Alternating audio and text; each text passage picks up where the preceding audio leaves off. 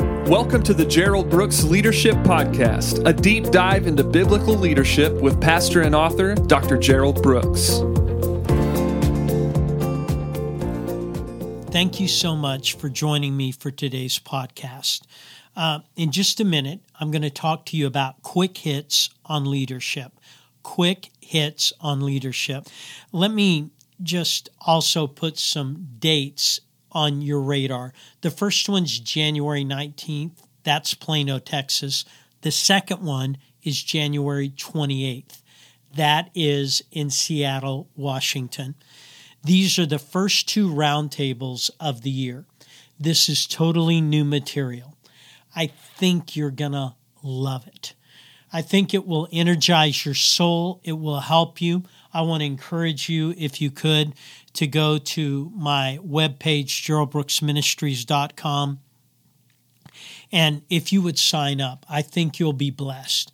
And then I want to remind you that every year I do a new flash drive. The flash drive has every sermon that I've done from the previous year. And this is the brand new one. And with anything I did on Sunday, it comes with the outline. So when you plug it in, you're going to get the outline and you're going to get uh, the message. And it's just great content. I think it could help some of you. And then my new book. Um, I, I, think this book is going to help. It's just about uh, how do you manage tough places in life, tough stuff. It's good. You can go to my webpage. You can get the information. Let's get into the podcast quick hits on leadership. Quick hits on leadership. The first one is this leadership is visual. Leadership is visual.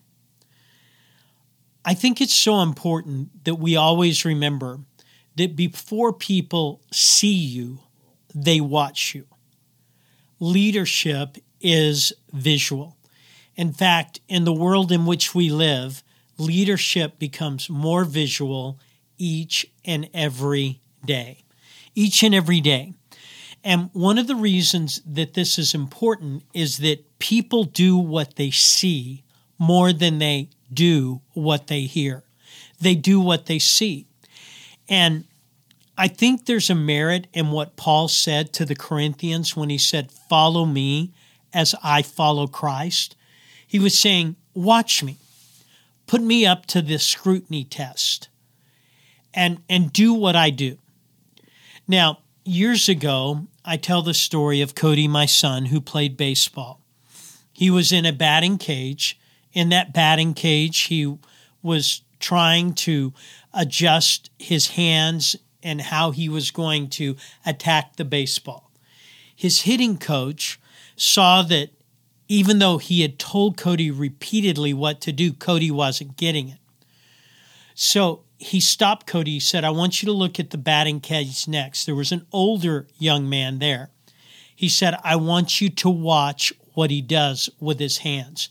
And the young man was releasing his hands at the impact just perfectly. Now, Cody had heard it repeatedly, but once he saw it, he could replicate it. And the reason I'm saying that is that this world needs leaders that can stand the scrutiny and can be watched. And I really believe that as we begin this year, every one of us as leaders need to ask ourselves some questions. One of those questions is this Are we living our lives and conducting ourselves in a way that if people watched us, that it would be beneficial to their lives. People do what they see. Now, let me flip it. If you're going to be a good leader, you need to be looking at leaders that are better than you. And that's not a negative. It's just you get better by seeing better. You get better by watching better. It's why Paul told Timothy, Be thou an example. Before he told him about preaching, teaching, he said, Be somebody that is an example. Live in a way that if people watch, they're going to get a baseline of what leadership is really like. So, leadership is visual. We are a visual to others, and we need visuals in our lives. And one of the things that's difficult is when you realize it's not just talking leadership that is required, it is demonstrating leadership that is needed. That you go beyond talking it and you begin to demonstrate it. So, could you just sit down and think two things? First of all, who can I look to that will make me a better leader? But then, secondly, what can I do that if people watch me, that will make them better leaders? People do what they see.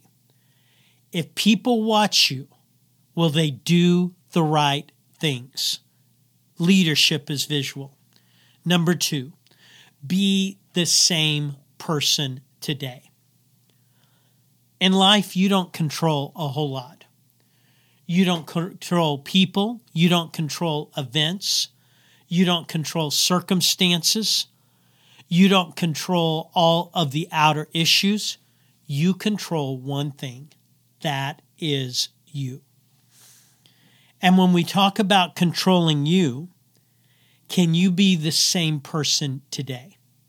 What am I talking about? Consistency. Can, can you take the roller coaster out of your life? Can you stand up and just be the same day in and day out? That, that you've mastered the ability to do sound things in the right way and to do them repeatedly and to do them continually and to do them regularly. Can you do that?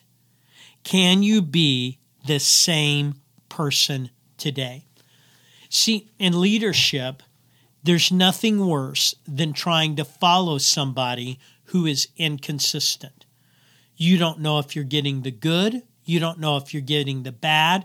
You don't know if you're getting the happy. You don't know if you're getting the sad. You don't know if you're going to get, hey, let's do this, or you're going to get, oh, we can't do this. People cannot follow inconsistency. In fact, what I've learned is people would rather follow someone who's consistently bad than someone who's inconsistently good. And I know that sounds strange. But when people walk into an office or they walk into a setting, they want to follow somebody who is the same. Can you be the same person? Can you emotionally be the same? Can you mentally be the same? Can you in discipline be the same? Can you be the same? So, two quick hits leadership is visual. People do what they see. You do what you see, people do what they see you doing. But being the same today, you've mastered the art of self discipline. You know how to be consistent. Number three, the good we do is good for us. The good we do is good for us. I don't know how long it takes someone to realize this, but when you help other people, the person you help the most is you. To me, the longer I live, the clearer it becomes. When you help others, you help yourself. And one of the things is when you do good, you're not sacrificing, you're adding. It amazes me how people go through mental gymnastics of saying, well, if I do this, and they look at something as a zero sum game. If I help that person with one, then I have one left. If I give, then I have taken away from me. The sooner you realize the good we do is good for us, is the way that you begin to motivate yourself to just always do good. I've told you, when I walk into a room, I ask this question Who can I help? Why? I know if I help somebody, it helps me. I've never helped anyone that it didn't help me to help them. I've never helped anyone that it didn't come back to help me in some way. And someone says, that's selfish. No, that is the biblical law of receiving and giving. It is the biblical law that when I begin to make contributions, it begins to help other people. So, the good we do is good for us. Number four, you can't fix what you're unaware of. I can't fix the problem I don't know. And what this refers to is I have to be transparent. I have to be honest with myself about me. I have to be honest with myself about my organization. You can't fix what you're unaware of. You can't fix a problem you don't see. So you have to be honest and you have to put yourself on the road to honesty where you're looking and you're thinking and you're planning and you're saying, okay, how do I intentionally reflect? Years ago, I was listening to a Harvard Business Review podcast. The podcast was about an individual who was a psychologist for Fortune 500 CEOs. They would dive into their lives. They were the ones that the CEOs trusted. At the very end of the podcast, there was a question asked by the podcast interviewer. What is the one thing that distinguishes a good CEO from a bad one? Now, honestly, I thought the question was too simple to get a simple answer. But the psychologist responded, said, Well, one thing. The person said, What is that? And they said, Reflection. They said, Good CEOs reflect, bad CEOs do not. They then dove in and they said, Every CEO makes decisions that may have consequences where people were impacted and maybe needs that should have been met were not met, or thoughts that should have been thought were not thought through. And this psychologist said, a bad CEO just says, I had to make a decision and it is what it is. A good CEO reflects and says, I want to think through if I'm ever making that decision again, how I can do it where I mitigate the downside consequences. What were they talking about? Becoming aware. Every day I interact, but every evening I need to reflect. So you can't fix what you're unaware of. Five, respect is learned on difficult ground. Everybody wants to be respected, but respect is earned when people watch us handle the challenges of life. People admire us during good times, but people follow us because of how we manage tough times. So when people know that I've had to deal with tough times in family and marriage and ministry, and they get to watch that up close, that's where respect is earned. They look and they say, you know what? This guy has survived marriage for 45 years. This individual kids still will come home. And see, all of those little things earn you respect because respect is earned on difficult ground. When life's not going well, when circumstances aren't positive, when issues are not going the way you want them. So understand this if you want to be respected, you earn respect when things are tough, not when things are good. You earn respect when things are hard, not when things are easy. You earn respect when days are dark, not when the sun is shining.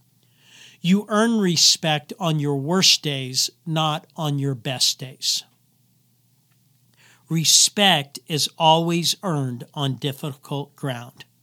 Number six, discipline is more important than motivation. You know, motivation is one of those things that makes you feel good for a moment, but it seldom changes the outcome. I was reading a book about a pilot. Now, this was a fighter pilot, and he had, as a part of his job, to take off from aircraft carriers and land on aircraft carriers. And he talked about when an aircraft carrier is in a war zone, at night, the ocean is pitch black. And they say in this ocean, you see this little speck of light, and it is the aircraft carrier. You've got to begin to orientate towards that light. But they said no amount of motivation makes it easier to land on an aircraft carrier. Says when you're looking at a dot of light in the middle of vast darkness, and you're coming in, it's not motivation that makes it easier, it's discipline. It is the discipline of having done it time and time and time again. That discipline takes over because he said everything about that moment will just fill you with uncertainty, could just overwhelm you with questions, and could push you into fear. And you can give yourself all the pep talks you want, but it's not motivation that gets you landed. It's the discipline of having done it time and time again. So, in your life, it's good when someone comes and high fives you, but no amount of high fives takes the place of being disciplined. You have to live your life based on doing right things the right way and doing the right things the right way continually. So when everything around you goes dark, you can find the speck of light and you can land and bring your life where it needs to be. So, discipline is more important than motivation. Seven, you need a circle of competence. If you're going to succeed in leadership, you need a circle of competence. This involves people who speak in your life, who can begin to minister in your life. So, who speaks in your life that's competent? I've said before that too often, we choose our friends by who makes us comfortable. God wants us to choose people who make us better. I know in my job that people with bad marriages tend to hang out with other people with bad marriages. Why? Because that's comfortable. But if you want a better marriage, hang out with someone who has a better marriage. So, who speaks into your life? And what do they speak about? Who speaks in your life and what do they speak about? You need a circle of confidence. So let's go over Leadership is visual. You need people you can watch, and you need to understand people are watching you. You need to be the same person today. You need to master the art of consistency. You need to be able to do what's right and do it repeatedly. The good we do is good for us. When I help someone else, I help me. You can't fix what you're unaware of.